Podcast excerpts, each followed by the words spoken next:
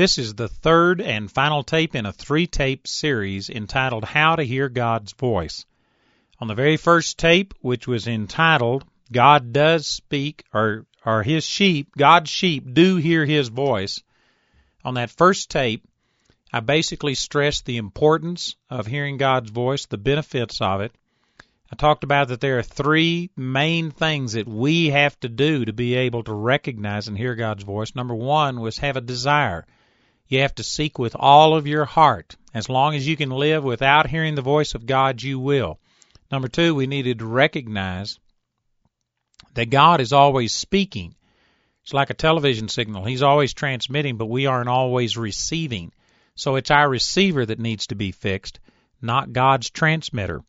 And I also talked about how that there needed to be some downtime, our time just spent being quiet and listening.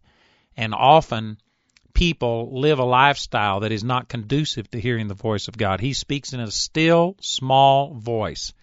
And you've got to still yourself and listen to be able to hear the voice of God. In the second tape, which was entitled uh, how God speaks.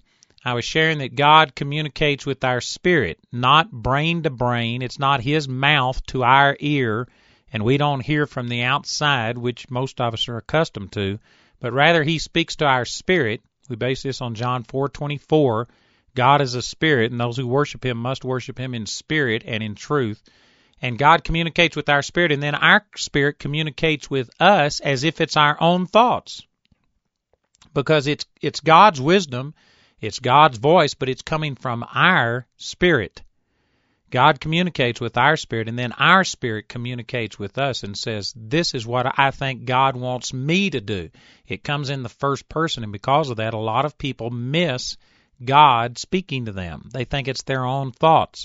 I coupled with that Psalms chapter 37, verse 4, which says, Delight yourself in the Lord, and he shall give you the desires of your heart. And I shared that basically when you are putting God first in your life, when you are delighting in Him, seeking Him above anything and everything else, then God changes your heart so that it only desires the things that are of God. God puts His desires in your heart so that a person who is truly seeking God with all of their heart can do what they want to do because their desires will have been influenced by God. They their desires will actually be God's desires.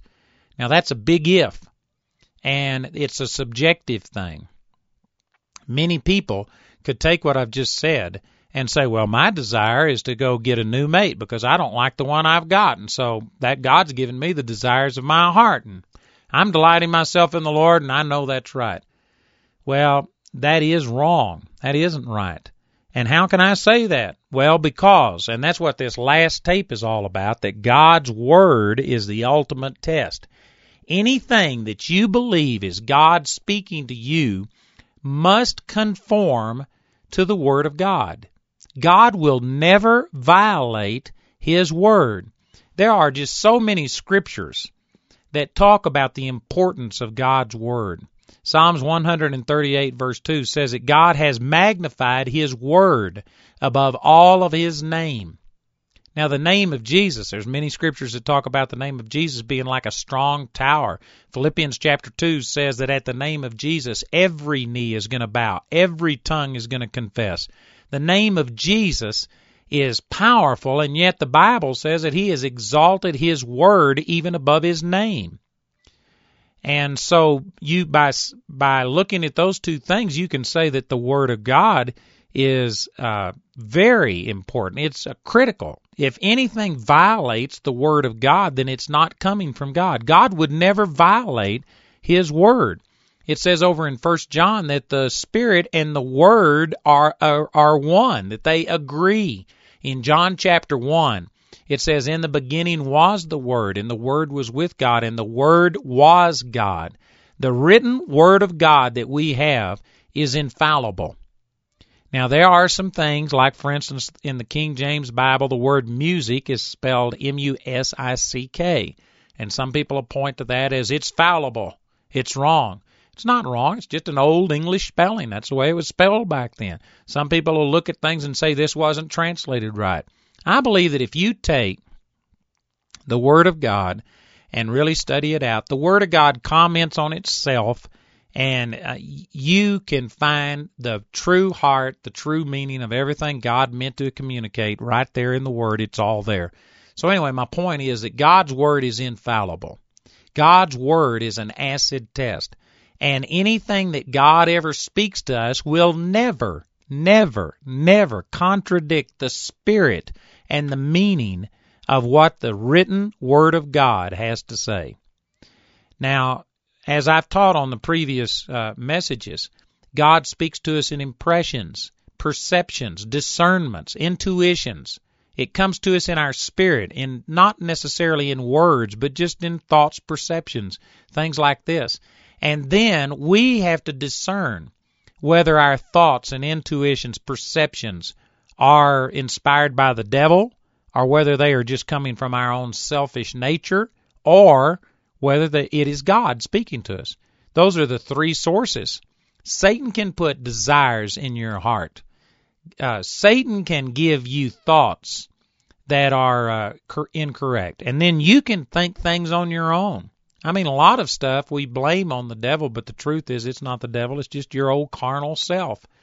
And you have to be able to discern is it the devil, is it myself, or is it God? How do you do that? Well, again, it's the Word of God. Nothing that the Lord says to you will ever contradict the teachings of Scripture. Hebrews chapter 4 and verse 12 says that the Word of God is quick and powerful, sharper than any two edged sword, piercing even to the dividing asunder of soul and spirit, and joint and marrow, and is a discerner of the thoughts and the intents of the heart. That verse says the Word of God is quick. That word quick means alive. It's living. It's God breathed. This is not just a book. This is an inspired book. There may be some, uh, you know, other books, even Christian books or secular books, that have an anointing on them. But they, nothing is inspired the way that the Word of God is. God's Word is God breathed. And in, in God's Word, there is an ability to discern between soul and spirit. The soul and the spirit are so close that the average person doesn't even recognize a difference. You'll even if you look in the Strong's dictionary and look up the word soul or spirit, it will define spirit as uh, the intangible soul, which is not accurate. Uh, there is a difference between your spirit and your soul, but they are so closely linked that many people, even uh, sometimes religious people, don't make a clear distinction. They use the term soul and spirit interchangeably. The average person that you meet on the street, if you ask them, you know, what does man consist of? Well, they will recognize the physical body because they can see and feel it. And then they'll recognize that there's a personality, an emotional part on the inside because they can perceive that. But that's about as far as most people go. Functionally, they only recognize the physical body and the soul. But there is a third part of us, the spirit and the Spirit is the part of us that got born again. 2 Corinthians 5:17 If any man be in Christ he is a new creature old things are passed away and all things are become new that's not talking about your physical body it's not talking about your soul your mental emotional part you'll still have some of the same thoughts same memories same feelings etc but in your spirit you are completely brand new and you're perfect you're complete you have the mind of Christ, 1 Corinthians 2:16 in your spirit.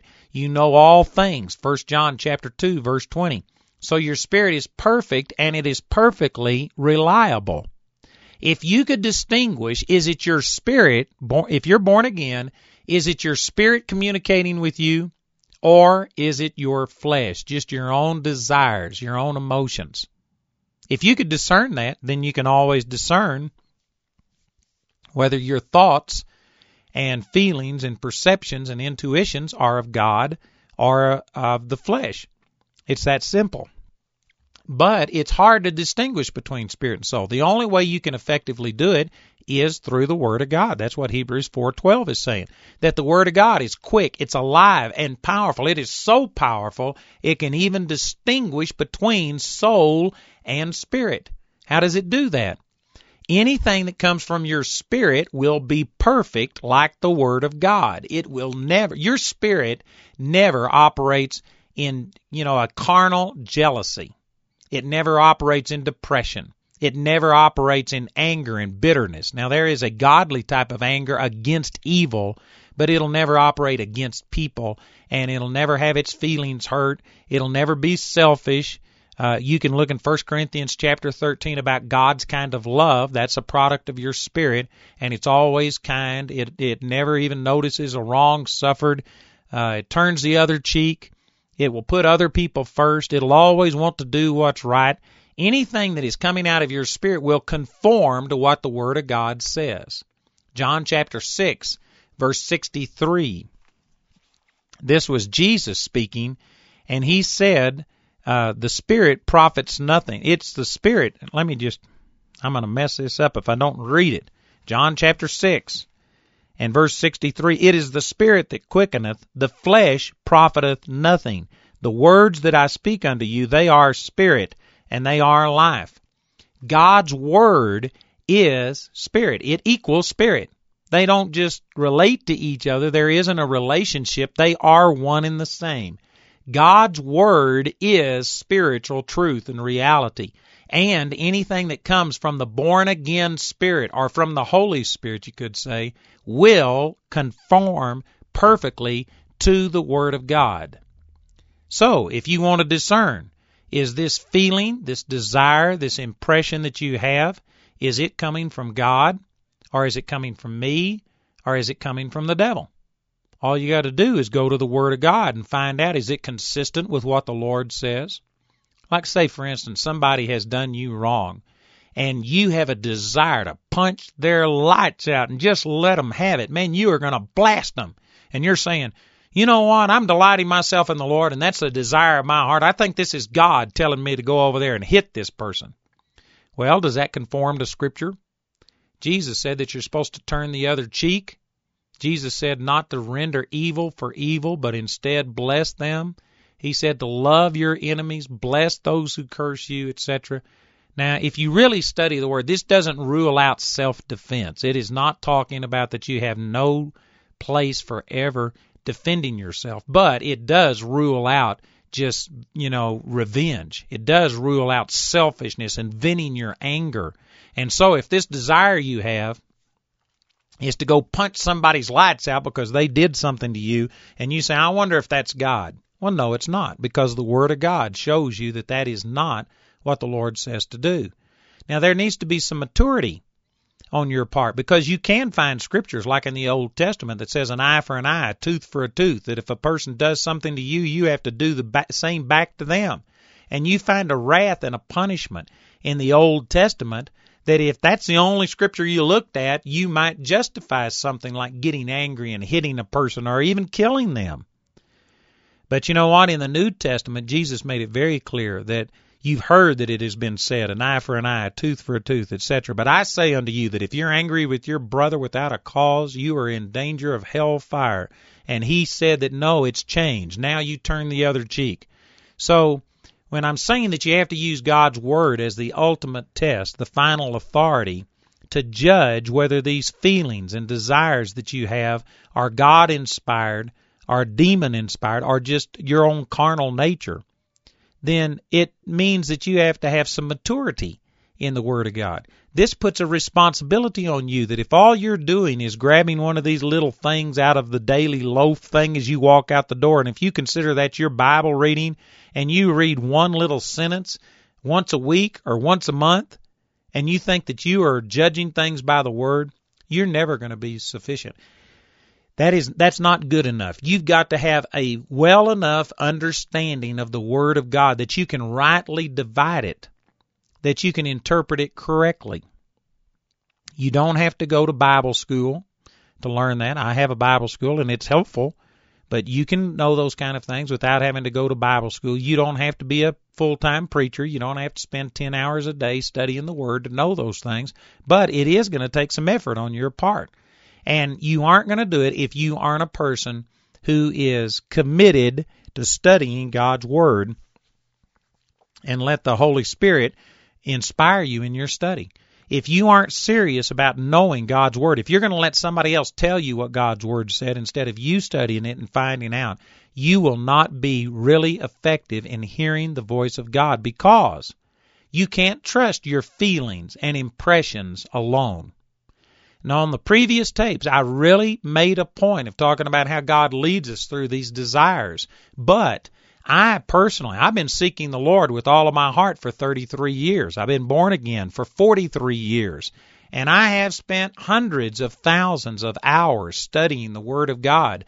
And yet I would never just trust a feeling or an impression by itself. I constantly am putting every thought, every feeling, every desire that I have, I'm stacking it up against the Word of God. I'm measuring it by that to see if it's compatible. And if it's not, I don't care how passionately I feel about something, I do not go with the feeling. I go with God's Word first and foremost. Now, the things that I'm saying right here, I'm going to explain this more, but right now this is beginning to probably rub some people the wrong way because there are a lot of people who are so into being led by the Holy Spirit and just following their desires and their perceptions and their feelings that what I'm saying to them is restrictive. It hinders them. In other words, they can't find a scripture to verify it, but I'm so passionate about it. I don't care what the word says. I believe that God speaks to us. You need to be led by the Spirit. I remember specifically that one of our Bible college students, uh, I was really emphasizing how important it is to know the Word and to judge every desire and feeling and impression by the Word, exactly what I'm saying here. And he came up to me and shared that his wife had had a dream. And in this dream, she dreamed that she landed on a beach, and it was during wartime. It was like the Normandy beaches, and um, the beach was totally mined.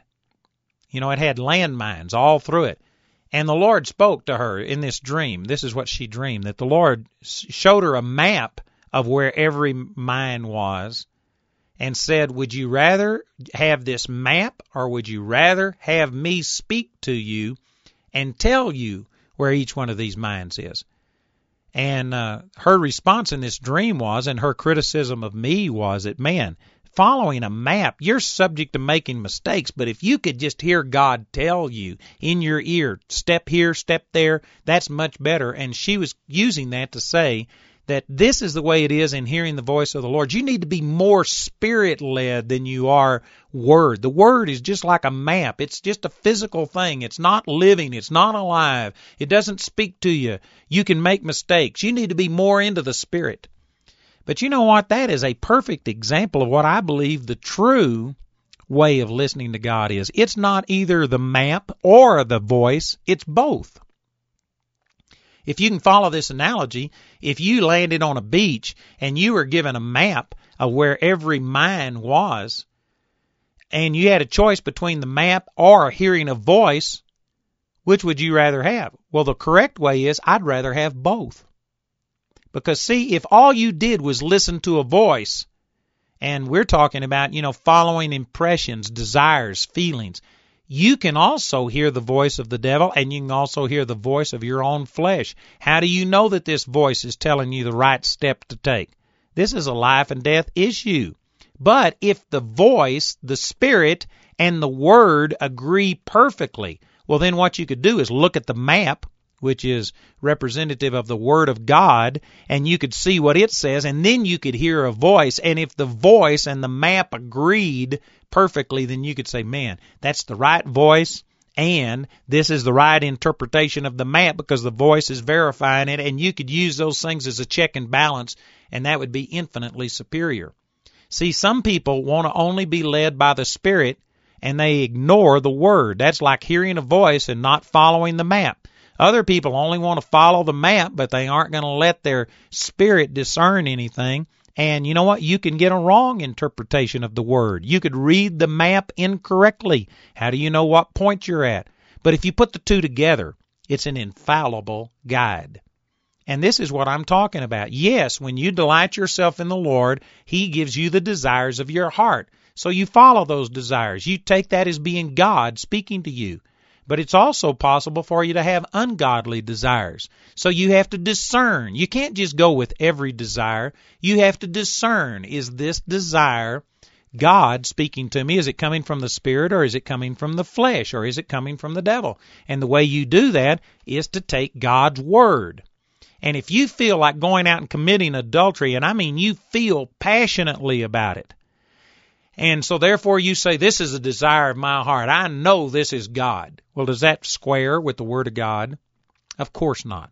The Bible doesn't tell you to go commit adultery, and so you know what? It doesn't matter how passionately you feel about it. It doesn't matter how you rationalize it, how you come up with a justification. It doesn't agree with the Word of God, therefore it's not God giving you this desire. And so it's just that simple. It's really that simple. Now, that's not necessarily easy because, as I said, this is dependent upon you having a correct interpretation of the Word. Knowing just a one or two scriptures, knowing a tiny bit of scripture can actually get you in trouble. Satan quoted scripture to Jesus, but he misquoted it. He added a little bit and subtracted a little bit from Psalms chapter 91, but Jesus picked up on it because he knew the word like the back of his hand knowing just a little bit of Scripture can get you in trouble. You need to know enough of it that you can rightly discern.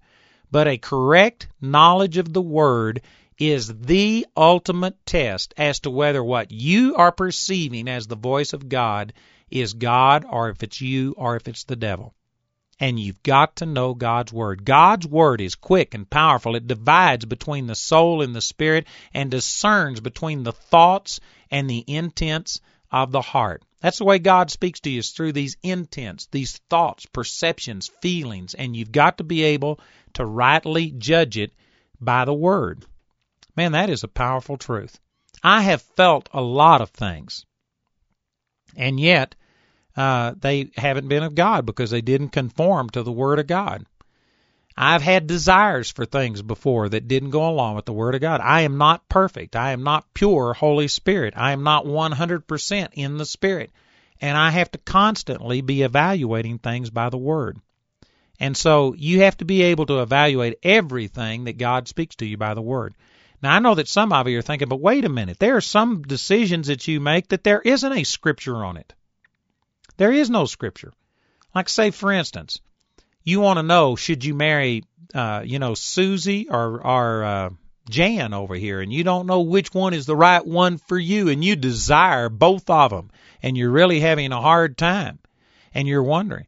And you say there is no scripture that goes along with this. Well, there are guidelines. There may not be a scripture that says Susie is the one or Jan is the one, but there are scriptures that give you guidelines. For instance, the scripture says over in 2 Corinthians chapter 6 that you should not be unequally yoked together with unbelievers. Or maybe that's 1 Corinthians chapter 6. That you shouldn't, no, it's 2 Corinthians chapter 6. That be not unequally yoked together with an unbeliever. And so you know what? That gives you a guideline. If if Susie was a Christian and Jan wasn't, well then you know what? You can bet your life on it that God is not leading you to marry Jan. At least not at this time. Not until she's a believer. Now I know that there's some people that don't like that because they say, but I love her so much. I'm so passionate. I'm believing that she will change and on and on. You can justify it however you want, but I have talked to hundreds, thousands of people who've gone ahead with their passion instead of what God's Word says. And you know what? Passion will wear off eventually and reality will set in. And I've had those people come back to me by the hundreds and say, I wished I'd have waited. This isn't God. You know, if you are a true believer, you are either going to lose your spirituality and become carnal like them, or if you stay spiritual, there is going to be a rift and a division between you because the most important thing in your life you can't share. So, see, God's Word does give you direction even in something like that. When it comes to like buying a house, Somebody says, well, there's no direction in the Word of God about buying a house.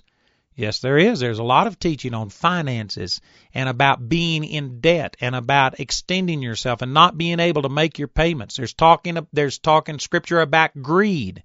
And you know what? You need to take those scriptures and say, is this something I really need? Is this just a lust? Is is this something that I can afford or am I dreaming? The word of God will guide you in all of those kind of decisions. Uh, a scripture that I use often is out of Mark chapter 4. And that scripture says that first, the kingdom of God is like a seed sown in the ground, and then there's first the blade, then the ear, then the full corn in the ear. Now, some of you may not get much out of that, but if you'll meditate on it, what the Lord has shown me is that this is talking about in the kingdom, there is growth. If you are letting God be the one to prosper you, you are going to grow in, say, financial prosperity in stages. You aren't going to go from never having had a house to having a million dollar home. That is not the way that God does it. Some people may hope that he is and pray that he is, but that's not the way that the kingdom of God operates. He will, first of all, give you a step, something that's better than what you've got. And as you step into that and occupy that and use maturity, then God will increase you and give you the next step. And so there's growth stages. If a person who had been living on the street came to me and somebody offered them a million dollar house and it looks like it could work out and they're praying about is this God's will and they're coming from being a street person to living in a mansion, I'd say no, that's not God. Because you know what? There's no growth, there's no steps. If you haven't even got your life together to where you are able to have a decent you know, first step home, you aren't going to go into a million dollar home. That's not the way God does it. Now, somebody might offer you something like that. You could win the lottery, but that's not God's system. Now, see, here's another thing. Some people say, well, there's nothing in the Bible about the lottery. Oh, there's an abundance of scriptures about wealth gotten by vanity takes away the life of the owners thereof. It says there is benefit to all labor, but when you get an inheritance quickly, it'll be destroyed and it'll be sour in the end. And on and on. There's a lot of scriptures against gambling. Gambling, winning something for nothing, is an absolutely ungodly principle. God is not going to fix the lottery for anybody. That's dishonest. God's not going to help you win the lottery. And see if you're praying and saying, I'm wondering if this is God leading me to buy this ticket because God is, I think God's impressed me. I'm going to win the lotto. No, God didn't say that to you. And I don't care how passionately you feel about it. That is not God's system. That's not God's way of blessing you. You're just wasting your money. Now, it's possible that you could win the lottery, but if you did, it wouldn't be God that gave it to you. You say, well, it's a good thing. It has to be God. No, God's not going to fix the lottery. God's not going to make you win. If that was true, how many hundreds of thousands of Christians are praying for God to let them win the lottery? Which one does God choose? Does he have favorites? Is it the one who fasts the most? God's not into that kind of stuff. You aren't going to have God supply your needs through the lottery, through some kind of a gambling thing. That doesn't mean you couldn't win, but if you win, it's chance and it wasn't God and uh, it has a real potential of destroying you. If uh, the Bible talks about those who have wealth, that it you can pierce yourself through with many and foolish and hurtful lust, which drown man in perdition. First Timothy chapter six. If God's going to prosper you, there will be stages to it, steps. You will grow progressively. You don't go from zero to a thousand miles an hour. You'd be smashed up against the back window. You can't do that. That's not God's system. See, what I'm trying to communicate here is there's areas that people think, well, there's nothing in Scripture that talks about this. No, Scripture deals with everything. And you need to have enough wisdom. To, you have to have enough knowledge of the Word of God and then the wisdom to use that knowledge and apply it to your situation. And you can discern, is it God leading me to do this? Even though there isn't a specific scripture that calls out the name of the person or tells you exactly which house to buy, there are guidelines in the Word of God. And once you get those guidelines, I look at it like, for instance, a football field. On a football field, there's sidelines, and anything inside of those boundaries is in bounds, but anything outside of them are out of bounds. You can't go out of bounds. It's an automatic, you know, you're out of bounds. Your forward progress stops the moment you step out of bounds. Well, the Bible provides me with boundaries. The Bible tells me to do certain things. Like, say, for instance, if I was offered a job but if the job was some type of sales uh, position and I had to falsify or cheat things, like for instance, my brother is a mechanic and he's a vocational mechanics teacher at a high school, but he has applied at some car dealerships for a mechanic job during the summer. And in a couple of times they have told him that this is your base salary and then you overcharge the people and you do work that they don't need and we give you a percentage of the work that you cheat these people out of and that's how you make your salary. Well now my brother's a believer and because of that, see he wouldn't do something like that. Now there is no scripture that says you can't overcharge a, a person for their mechanical work.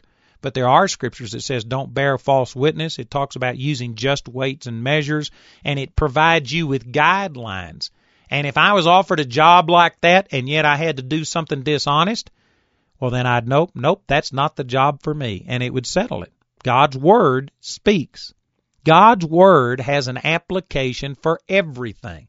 I even heard a man one time who was a, uh, holding a tent revival, and his tent had blown down the previous year. And he was asking God about why did my tent blow down? And he was seeking God for an answer and he turned over to Isaiah 54 where it says, Lengthen your cords, strengthen your stakes, for you shall break forth on the right hand and the left. And he says, Man, God told me that that was the problem. My cords and my stakes were too short. now, that may be a little bit of, uh, you know, liberty with the word. That may not be an exact interpretation, but the point I'm getting at, he says, Man, God's word has an answer for everything. And I believe it does. There is no situation in my life that I don't have some scripture that comes to bear on it. Now, there is nothing. My relationships with people. The Word of God teaches you. I mean, the Word of God is a, uh, man, it is a masterpiece about personal relationships between you and other people. It tells you how to get along. It tells you how to deal with people. It tells you how to bring conviction, like heaping coals of fire on their head.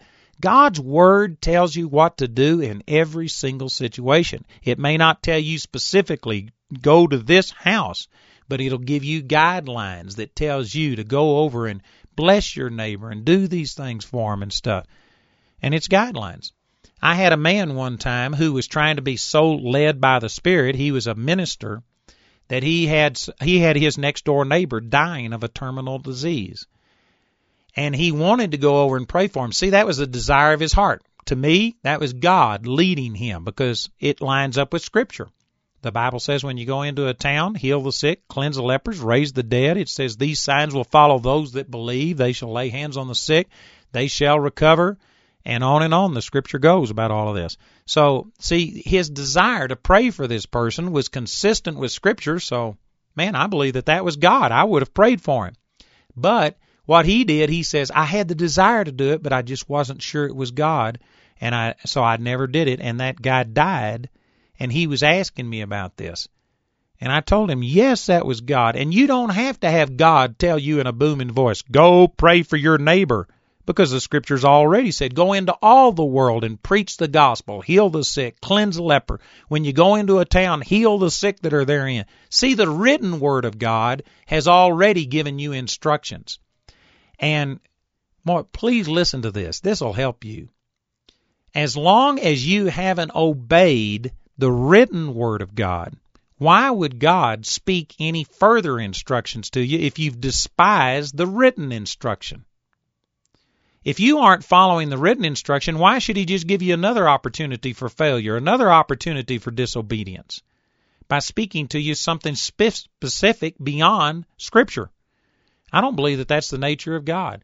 If it's already revealed in Scripture, God's not going to speak to you outside of Scripture. If the Scripture has already given you a very specific thing, like go into all the world and preach the gospel, you don't have to have God speak to you and tell you something specific. Let me give you an example of this in Acts chapter 16. This is the Apostle Paul, and I wished I had time to go through the book of Acts and just show you this, but I'll say it. You'll have to go back and verify it. If you follow the Apostle Paul's missionary journeys, they're just like systematic journeys. He would go to an area, like he would go to Ephesus, which was the biggest uh, town, the dominant commercial center in Asia Minor, uh, what the Bible calls Asia, and he ministered for three years there. And then the people that he touched went out all around there, and he would just travel in a systematic fashion. It wasn't like he would go to one place and then go somewhere totally different, and then it, he wasn't being led by the Spirit, quote unquote, as such, he just would systematically go into an area and hit everything along the way. And in Acts chapter 16, we find where he had already been to Derba, Derbe, Lystra, Iconium. All of these are places in Galatia. And it says in verse 6, Now when they had gone through throughout Phrygia and the region of Galatia, these are two different regions. It'd be like what we call a state or something in the United States. And he had covered those areas. It says he was forbidden of the Holy Ghost to preach the word in Asia. After they were come to Mysia, they essayed to go into Bithynia, but the Spirit suffered him not.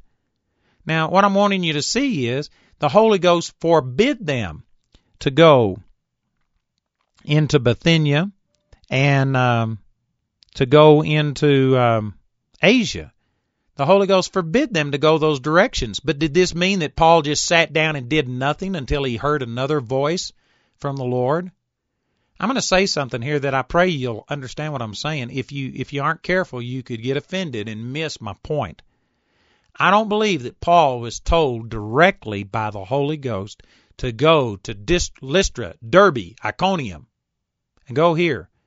And I know for sure that he wasn't told by the Holy Ghost to go into Asia and then to go into Bithynia because if he had been, the Holy Ghost wouldn't have turned around and forbidden him. The Holy Ghost is not double minded. In other words, Paul was just going without the Holy Ghost speaking to him specifically. Now, some people are thinking, so he was just in the flesh. He was wrong. No, because he already had the written word of God go into all the world and preach the gospel. And he was just going. He was going systematically in preaching, and that was consistent. Now, you don't need any special word beyond that. And Paul was just going everywhere that he could. He didn't have to have God tell him to go to a place. It wasn't that way because if it had been, if God had told him to go into Bithynia, then he wouldn't have turned around and told him, Nope, I made a mistake. Don't go there. Stop. See, he was just going. He was going on the written word, not a specific word. And that's the way that it's supposed to be. However, he was aware that God can give instructions beyond the written word. It'll never contradict it, but it can be in addition to. And so he was sensitive that when he was headed into Bithynia and the Holy Ghost uh, told him not to go, probably because he lost his desire to go, then he didn't go. But you know what? He didn't sit still. He just took off in another direction. And finally, we see that in a night vision, in verse 9, Acts 16:9, in a night vision, um, appeared to Paul or excuse me, in a vision appeared to Paul in the night, there stood a man of Macedonia and prayed him, saying, Come over into Macedonia and help us. And after he had seen the vision, immediately we endeavored to go into Macedonia, assuredly gathering that the Lord had called us for to preach the gospel unto them. So Paul finally got a specific direction beyond just going to all the world, but he wasn't waiting on it. Matter of fact, I believe the reason that this came to him in the night is because in the morning he would have been taken off in another direction. He wasn't waiting on something specific. The Word of God is sufficient. Now, if God wants to give you something in addition to the Word of God, it would never contradict. It will only supplement and bear witness. But if He wants to give you more specific direction than go into all of the world, fine. But don't wait on it. In other words, don't assume that you're at a red light waiting on God to tell you to do something assume that you've got a green light and you just go with what God has put in your heart, what the Word of God says, and while you're going, be attentive to see if there's any specific or additional direction. Man, that is awesome what I've just said. I don't know if I communicated that in a way that you totally got it. If you if it didn't touch you, you need to back it up and listen to it again. But that is awesome. In my own personal life, uh, when I first got started in ministry, I didn't have very many opportunities and stuff, and I started off praying. You know, if a person called and asked me to come minister, I'd I'd say because it was the religious formula that I had been taught. I'd say, "Well, let me pray about it and see if I'm supposed to go." Boy, about the first time or two I did that, the Lord got on my case and He said, Pray about it. I told you to go into all the world. You don't have any conflicts. Nobody's asked you to come for anything. If somebody asked you to come, go. And you know what? For probably 15 or 20 years, I never prayed about where I went to minister the gospel. If somebody gave me an opportunity, I'd go. And I saw wonderful things happen. Eventually, I reached a place where there's more opportunities to go minister the gospel than there are uh, than there is time. I just can't take advantage of all of them. So now I have to tune in and get more specific direction and I have to pray over which one do I take. But until there was more opportunities than I could take, I never prayed over it. I just went everywhere. I believe that's scriptural. That's taking God's word as being his voice. Now I've grown where I've gotten where I can take God's word and act on it in a general form, but I'm constantly listening. Does God have any specifics? And if those specifics come, then I'll still measure them, weigh them against God's Word because it will never contradict what God says. God speaks to us through His Word. And until we've acted on what He's said in His Word, there's no reason for us to look for any more specific direction. If you would adopt that mindset, most of you wouldn't need to hear very much because God's Word tells us just about everything that we need. However, there are more specific directions that aren't clearly lined up in Scripture, such as when you start flowing in the gifts of the Holy Spirit. I've mentioned this before, but I've called out people's names before. I've said, man, God shows me that your name is, and that you have this wrong with you, etc., etc., etc. There's no scripture that says that. And yet the Bible talks about flowing in the gifts of the Holy Spirit, and so the Bible shows that it's possible. Jesus called Zacchaeus by name when he was up in the tree. He had never seen him, and yet he called out his name. So there's a scriptural precedent for it. But how do you hear those specific instructions? How do you flow in the gifts and tell a person what their sickness is and which vertebra it is that's hurt when they didn't even tell you that they had a problem in their back? How do you know things like that? How do you hear that kind of voice? Well, first of all, you take everything you know in Scripture and you do it. And as you're doing it, then God can speak to you through, again, your spirit. And you just know things. When I pray for people in prayer lines, uh, I've prayed for people before up to three and four hours at a time, and I mean it's just like clockwork. I come to every person, and God gives me a word, shows me something about every person. Now, not everybody operates in that all of the time because that's a gift of the Spirit. I have a word of wisdom and a word of knowledge and a discerning of spirits are the spiritual gifts that God's given me to minister to people. But everybody can operate in this to a degree. It may not be your ministry as such, but you can operate in it to a degree where you have God speak things to you about people, about circumstances, about situations. And the way that that comes is as I'm praying for people, I just know things about them.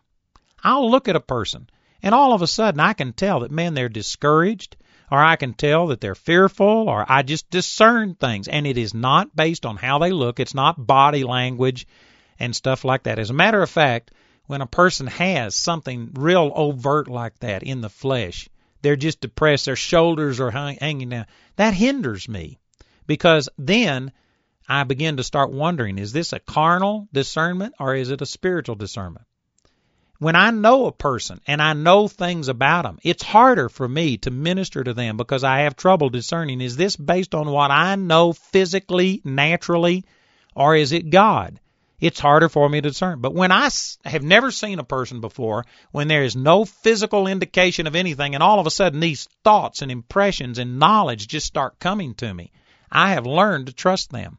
Now, again, I put this qualification on it that if I wasn't seeking God, if I had been out, just say, for instance, living in total sin, if I was mean and angry and bitter, and if something seriously was wrong in my life, I would not minister to a person because I couldn't trust my feelings and impressions. I would pray for them, but as far as ministering in the gifts of the Spirit and saying, Thus saith the Lord, I wouldn't do it. But when I know that my heart is focused on God and I know that my heart is right with God, then I trust those feelings, impressions that come to me. And you know what? I have seen it happen hundreds of thousands of times that that is God speaking to me, speaking through me to people. And that's the way that it happens. Well, that's powerful. But you know what? I still compare it with the Word of God. For instance, the Lord may show me that, and this has happened to me before, the Lord shows me that a person is a homosexual. I've discerned that a number of times, and it's not based on something physical, it's just a knowing. But you know what? The Word of God even inspires me in situations like that because it says over in 1 Corinthians chapter 14 that all of the gifts of the Spirit are meant for edification, exhortation, and comfort. Now, somebody here may be thinking, well, now, wait a minute. Some of the gifts of the Spirit in the Old Testament, a prophet pronounced judgment, said people were going to die, this and that. That's not edification, exhortation, and comfort. That's the ministry of a prophet. That is not the gift of prophecy. There's a difference between the gift of prophecy and the ministry of a prophet. A prophet can pronounce judgment and things as has happened in Scripture, but the simple gift of prophecy and word of wisdom, word of knowledge always have to be for edification, exhortation, and comfort. So I remember one time specifically that the Lord showed me that a person was a homosexual, but rather than me just saying, You're a homosexual, man, I rebuked you, God's angry. See, that's inconsistent with the new covenant and what the scripture says about the gifts being for edification, exhortation, and comfort. So even though I discern something, I don't just speak out anything that I feel. What I do is take the Word of God and say, God, that must be you. Now, how should I minister it? Well, it has to edify, it has to exhort, it has to comfort. So, what I would do is take that discernment, and then I'd turn around and I'd say, you know, the Lord is showing me that there's something in your life. And it depends. If there's, you know, people around that could hear, I don't believe God wants to just nail this person. So I'd either turn off my microphone or I'd whisper in their ear or maybe I would say it in a way that is not specific, but they know specifically what I'm talking about. The Lord shows me that there is some sin in your life that I mean it's terrible and you are guilt ridden. Man, you feel so vile. You feel like how could God love me? And the whole time I know I'm talking about homosexuality, but I'm saying it in such a way that it's not, you know, just hanging this guy's laundry out in front of everybody to see and the personal man they'll begin to cry yes it's true and i'll say you know what god loves you god is setting you free from that right now and i can minister to a person but all of that i may get a discernment an impression from the spirit but the word of god tells me how to minister it. I look at how jesus ministered to the woman taken in the very act of adultery and he didn't condemn her and he says no man condemns you. Go and sin no more. And i follow that example of love and i minister to people in adultery with that compassion instead of judgment. See the word of god has to be constantly in harness with whatever you say you are discerning from god and god's word gives you some great great instructions about how to hear his voice let's turn over to colossians chapter 3 and let me show you a passage of scripture that I use, I mean constantly. Now, this will go along closely with what I said on the second tape about delighting yourself in the Lord, and He will give you the desires of your heart. But to me, it's a little different. It's uh, it's like more specific. In Colossians chapter three and verse fifteen, it says, "And let the peace of God rule in your hearts, to the which also you are called in one body, and be ye thankful." It says, let the peace of God rule in your heart. This word rule is the word that we get umpire from. You know, an umpire, like in American baseball, you just, the ball is thrown and the umpire has to say strike or ball. He can't sit there and debate about it. And then if he calls it something, he can't come back and say, you know, I think I was wrong. I'm going to change that to a strike instead of a ball. No, when you umpire, it means that you just make a decision. And once the umpire speaks, that's it. You're stuck with it you are going to, it's that kind of a decision. So this is saying let the peace of God umpire in your heart. Let it make some decisions. In other words, make decisions based on whether or not you feel peace about it. The Spirit within you, Galatians chapter 5, verses 22 and 23 says the fruit of the Spirit is love, joy, peace, long suffering, etc. Peace is a fruit of the Spirit. It's constant. Your spirit always, always, always has peace about what God wants you to do. And all you've got to do is get in the spirit and then discern do I feel peace about this or do I feel a reservation about this? And if you will follow the peace of God, it'll rule in your heart. On the last tape, I gave an illustration about that elder uh, that I agreed to put into the church in Pritchett, Colorado, and I didn't feel peace about it, and I suffered greatly for it. Well, uh, I've learned a lesson to let the peace of God rule in my heart. Actually, the very first time I ever operated in this was when the Lord touched my life, March the 23rd, 1968. That's when I just fell in love with God. And because of that, I was in my first year of college at that time, And I lost all desire to be in college. Matter of fact, not only did I not desire it, I hated it. I hated I knew that God was leading me to do something else. I didn't know what it was. I didn't know that I was going to be in ministry, but I knew that I wasn't going to be a math major, which is what my major was in college. I knew something was wrong and I hated it. And so, based on that desire, I made the announcement to my family and friends that I was quitting school. And man, it would have been better if I would have committed adultery. They could have forgiven me for that, but boy, to say that I was quitting school was unforgivable. My mother, everybody in my family has been a teacher. And when I said I was quitting school, that was like the worst sin possible. My mother didn't talk to me for two weeks, etc. I had the leaders of my church come against me and criticize me, and because of that, I backed off of it. I stayed in school because of the pressure of other people, but I hated it. My desire was going the other direction. And it's a long, long story, but finally, I came to a scripture in John, in uh, Romans 14:23 that says whatsoever is not of faith is sin. And all of a sudden I just realized that you know what? I wasn't doing what I really felt like I should be, and I either needed to get out and operate in faith or I needed to get rid of this thought of quitting school and stay in school, but I needed to get into one or the other and do it in faith because I was in sin in my undecision. And so when I saw that scripture, I came home that night and I said, God, I am making a decision tonight. Tomorrow when I get up, I am going to commit to one course of action or the other. And I just determined. And the way I started off, I just got into his presence. I was praying. I was worshiping the Lord. And the closer I got to God, I believed that that desire would either diminish or strengthen. And anyway, even though I had a strong desire to quit school, I also had fear. I didn't feel total peace about quitting school because it could cost me my relationship with my mother and friends. It could cost me my relationship with people at church. I would lose government support if I quit school from my father's Social Security, and I could be drafted and sent to Vietnam. That was during the height of the Vietnam War. I'd lose my student deferment if I quit school. There was enough things that was at stake that I didn't feel total peace about quitting school, and yet I had to make a decision. Well, that's the night that God showed me this verse in Colossians 3:15. Let the peace of God rule in your heart. In other words, like an umpire. An umpire may not know exactly, they may not be perfectly certain that this is the way that this decision should go, but they've got to make a decision and they just make one and go with it. And the Lord said, You've got to let the peace of God rule in your heart.